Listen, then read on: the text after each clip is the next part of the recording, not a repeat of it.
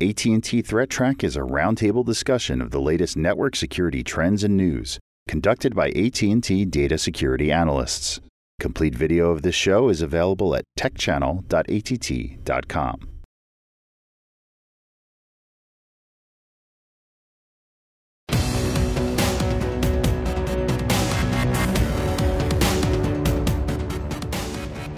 So here's one we're looking at uh, this week, and TP-Link, who is a pretty big manufacturer of networking equipment in general, mm-hmm. uh, especially uh, consumer product equipment. A researcher in Germany, I think he is, discovered an interesting um, vulnerability in these TP-Link uh, 3G Wi-Fi routers. These are cellular devices, so it's like a router, just like you would have your home router at home that connects to cable or it connects to DSL. Um, instead, this connects to the cellular network as its next hop. Yep. So you put a SIM in, and you can have other devices that connect to it like a Wi-Fi hotspot. A lot of people use them in areas where they might not have internet access otherwise. Sure. Normally, when we're talking about these IoT devices, it's usually that it's got some default password or something that you can telnet into or SSH into. I thought this one was interesting because what he actually discovered is there's a vulnerability in um, the SMS module that handles incoming SMS messages. Apparently, you could send specifically crafted SMS messages to the device over the cellular connection, and it would respond to whoever sent that message with its passwords, username, password, and then the Wi-Fi password. If you send um, a script, you know, uh, HTML script uh, pointing to some JavaScript, I guess that's on the device itself, it will actually respond back SMS with all of the credentials on the hmm. machine, so or on the device. I guess the one thing about this to me that makes it still kind of like less likely that you're going to get compromised is you need to know the phone number. Right. Unless you're going to spam the entire, set, you know, just spam the universe of phone numbers trying to find ones that are going to respond. When you scan the internet, it's pretty easy. It doesn't cost me anything to send a packet to every single IP address on the internet. But to send a text message to every phone number possible in the world, that's going to cost you some money probably. It's not going to be as easy to do. The script that they're injecting it, is it this n.ms domain, is it something that's accessible from the outside? Because I tried looking that one up and I, I got like a redirect. I think maybe it was like. You see, you're far more observant than I am because Okay. I did not even notice that it's actually using like the universal slash slash here, so it'll just use whatever you know it wants for its uh, protocol, HTTP or HTTPS, Uh-huh. and it actually is going to end on MS. You're right. But so it I could, don't know. it could be something internal to the device as well, because you know some devices, like I think if you do like a Oh, dot that's a Belkin, good point. Yeah, the yeah. device will be like, well, that's that's actually me. I know what Yeah, that's some about. devices have their own like kind of fake domain name that really just takes you to the device itself Yeah. on your network. so I'm not I'm not sure. I'd love to get a hold of one of these and, and play with it, but it Yeah, seems I like didn't the, the juicy uh, bugs have been found. Um, it would be interesting to look at what is this job. I gotta, well, maybe not. I don't know. Be interesting to take a look at this JavaScript and see what Because it yeah, is the does. question: Did he write some JavaScript and use that to attack the device, or did he just find a JavaScript that was on that was on the device that dumped all this information for him? Right. If I could read German, uh, well, uh, we might actually get the answer. So this Ah. actually came from original source of a you know Yeah, a native language of German. It's basically a remote code execution via SMS text message, which is strange. There's two things about it that make it not that impactful. It's still fascinating. One, if you are to do this to a device, you need to have its um, its phone number. And two, once you've got that username, password, and the Wi-Fi password, you still have to tie it back to a device. So it only really makes sense to attack a device this way if you have a specific one in mind. He mentioned some other vulnerabilities of things he's been looking into. Um, so the HooToo TravelMate and TrendNet, also another big consumer manufacturer of routers. Some V-Star Cam webcams, all these IoT things that we talk about all the time. StarTech modems, uh, blah blah blah. So just a, a, a cornucopia Oh, of. IoT bugs here. a whole sounds like. hodgepodge of stuff. Um, I know you've played around. It seems like what he does is he takes the firmware and tries to reverse engineer, figure out what it does. I know you've played around a little bit with that. Yep. That's a good way to find bugs, you know. Yeah. Either you can uh, attempt it black box from the outside or you can start digging through the code and finding things that are dumb. Right, or that were implemented incorrectly. Sure, that's a nicer way of putting Right. it. anyway, so that's it. That's all I really had on this one. I just thought it was an interesting technique that we really haven't seen before. And maybe as developers are developing things, you know, maybe they would just didn't consider this as a vector, you know. Uh, so when they were maybe testing or doing their QA work that didn't get tested, everyone's so conscious of what uh, internet facing ports are being exposed. And everybody's trying to lock those down, but they forget that there's another means yeah. to potentially access. That's, that's super interesting because like, and do you think this thing has like regular functionality that if I was I was a user and I want to do something to it over SMS, I could do it? Or is it some sort of backdoor that the manufacturer left yeah, in? Or I'm not sure. Why is it even responding on SMS? Like I know it's got a cell modem in there, but but what's what's it what's it doing with that? right, right. Anyway, interesting stuff. More IoT, uh, more strange vectors of compromise that can be leveraged. So one to keep an eye on. And if you're a developer for a device like this, remember that you know any externally facing interface is an attack surface. Right. Just because most people aren't attacking you over SMS doesn't mean it's something you have to. It's something you can ignore. That's not the case. Right, right. And it still is hard anyway because you still need to know the phone numbers. Okay. But Maybe there's other ways to find it. I did look on Shodan. You can go find TP links on Shodan. Mm-hmm. I couldn't find this model, but there's lots of various TP link devices exposed on oh, Shodan. Sure, so they, just they like make, everything. You know, like home routers and other right, stuff. Right, right. So, anyhow, cool. uh, yeah, another one to keep an eye on in the future and see if we hopefully don't see more of these uh, showing up uh, compromised with Mirai and all these other types of IoT malware out there. So in the grand tradition of John Markley visits to, to the show, we have uh, a quiz. So John, lay it on us. See how well we do. I, I swear this is easy. Okay. I'm going to feel real dumb if I get this wrong. I always feel nervous when we have these quizzes. Whenever we have John on and we have a quiz, it's never someone says answer A, someone says answer B. It's always a long discussion as to what the answers might be, but they're never quite clear cut. So I think that's always kind of fun. I'm always excited uh, about John Markley's quiz, but I'm also always nervous because I feel like I might fail. I have a, a monthly, you know, dad's night out, and I was out with a bunch of guys who are all about my age, which is, you know, um, late 40s, early 50s. and, we're we're trying to figure out you know some of the language that we use every day. And it was interesting some of the some of the changes you know that come across uh, you know in our day to day speak that that uh, you know that we're you know we're not as familiar with you know as we used to be, and the others you know the younger younger folks are. And so so here here's one of those quizzes that like I said for for folks who've been around for a while, this is probably easy. Uh, younger people may not understand this. Here we go. So which, which of the following type of device-to-device messages transmit verbiage?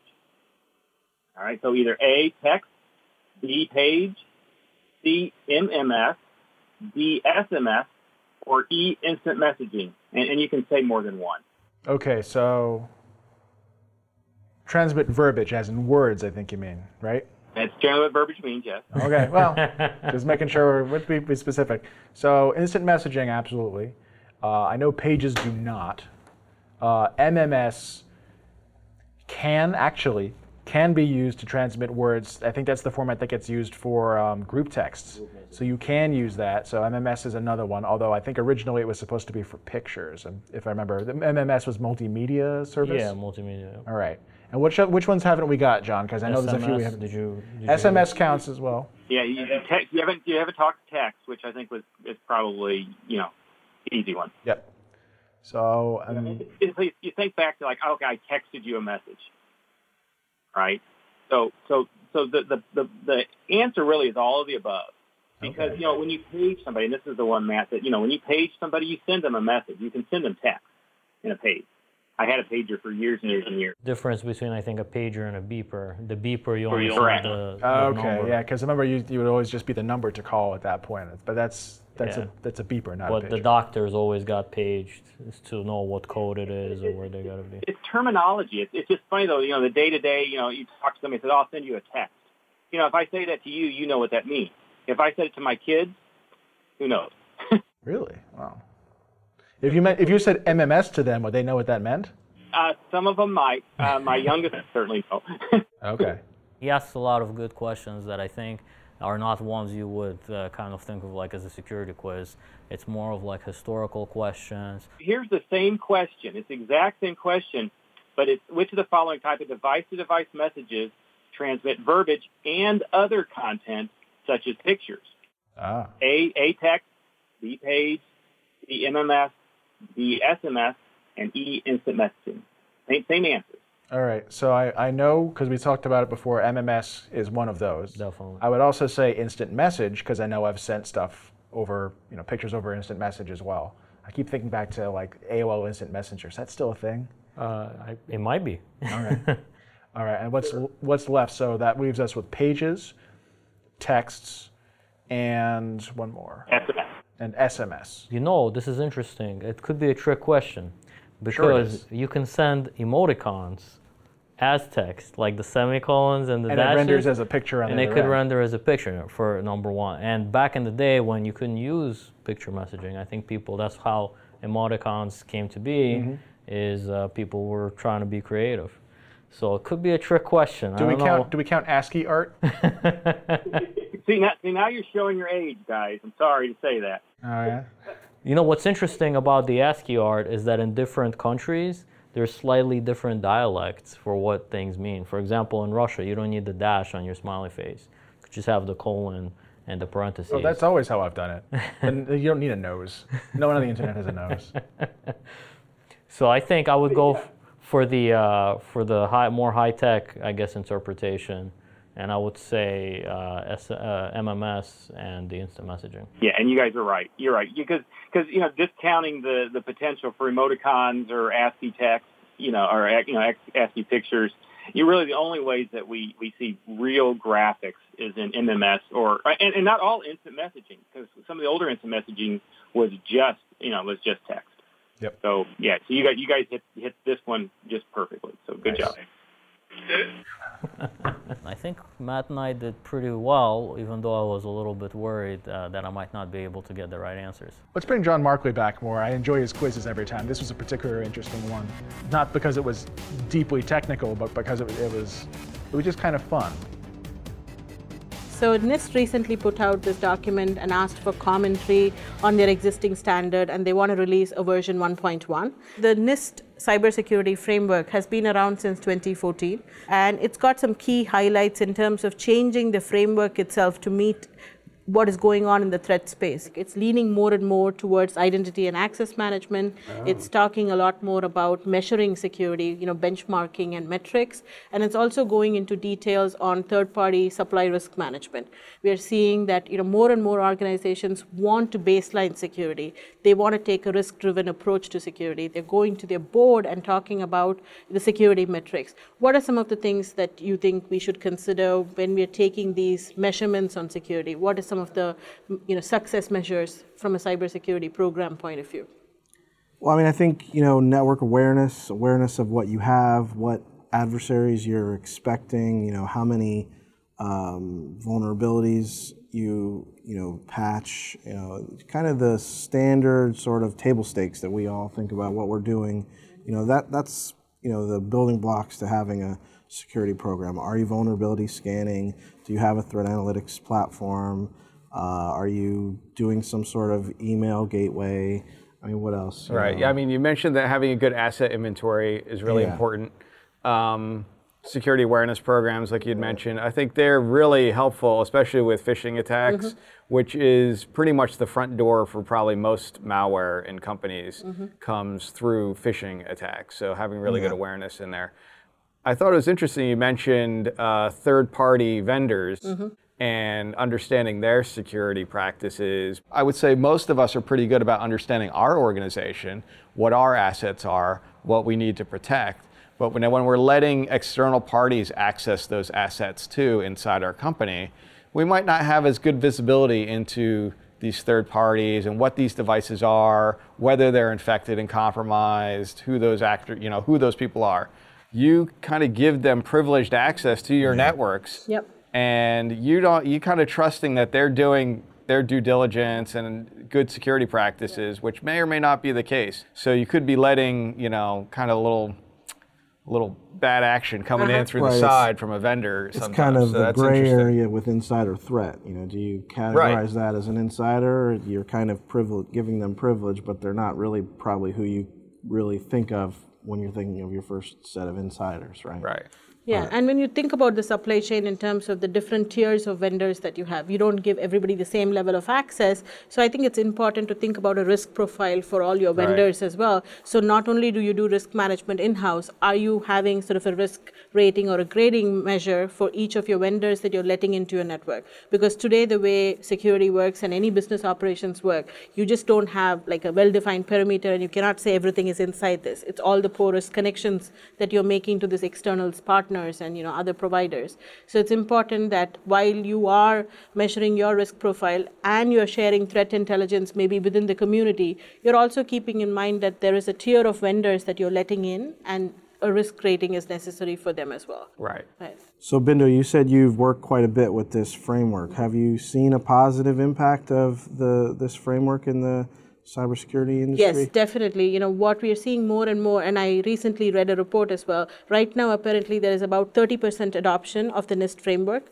By 2020, we expect about a 50% adoption. Federal organizations, public sector organizations, as well as private organizations are looking to this because in the marketplace, there is a lack of a unified framework that can help you go beyond compliance measures, but still not a one size fits all approach. What I really do like about the NIST framework is it gives you the structure, but it's not a one size fits all. So mm, you can tailor it based on your business needs and your risk profile, and then adopt phases of this framework that fits your maturity model. If I'm like a law firm, I might have only a certain number of things that I really need to cover immediately based on the NIST guidelines.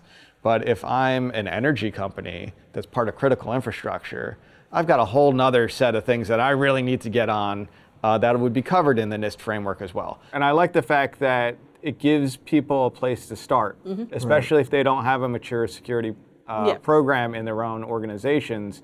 It gives them some place to start. Like I don't even know where, you know. Yeah. Sometimes you don't know where to start, but in this case, at least it gives you well, somewhere. It, it also allows different groups to speak the same language. Yes. You know, you know, well, NIST defines it this way, mm-hmm. and you know, even though we might want it, you know, sometimes it looks like legalese, but at least you know if we need a tiebreaker and mm-hmm. what lingo to use, sometimes we can go to a framework like this. Yeah, and we're seeing of, more and more folks demand the need for benchmarking, right? So let's say I'm an insurance provider or I'm a retailer. I want to know what other retailers are doing in terms of security. Am I making those same investments? Am I, you know, sort of safeguarding against the same threats?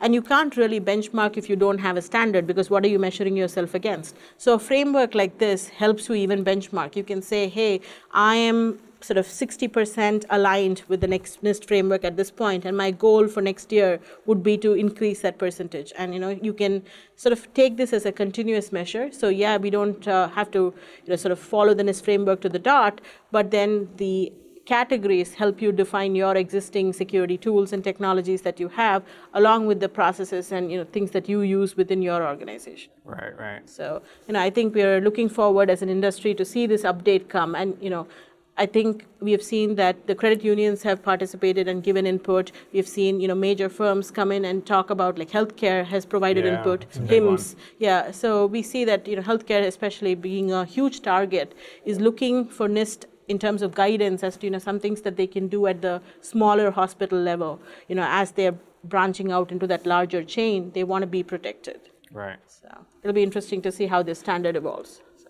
Yeah, I mean, one of the things it's you know I looked at it and it's like five six hundred page document, so mm-hmm. I think I need a NIST for Dummies yeah, yeah. document or something. Yeah. would be helpful for uh, notes. Yeah, a little Cliff Notes version would be good uh, to break it down. But um, you know, like I said, it is good Yeah. to have uh, some Yeah, I'm sure you to- could find to a from. PowerPoint somewhere. Yeah, it, it- you know they do do these workshops. So after they put out the standard, NIST hosts these workshops where you can come in and take a look at you know what are the key changes and you know what are some of the things that you should focus on depending on the size of the organization. So there is the Cliff Note PowerPoint version as well. So- So this new version has just kind of been released, but they're still looking for comments Yes, before uh, they the comments it. closed out on April 10th, so we are hoping that they would, you know, take in the comments and release the final draft later. So Okay. we're thinking in about two, three months. All right, great. Great. Well, I'm glad we have an expert with us to help us guide us through that you. process. Yeah, for sure. The views expressed on AT&T Threat Track are those of the participants and do not necessarily represent the views of AT&T or any other person or entity.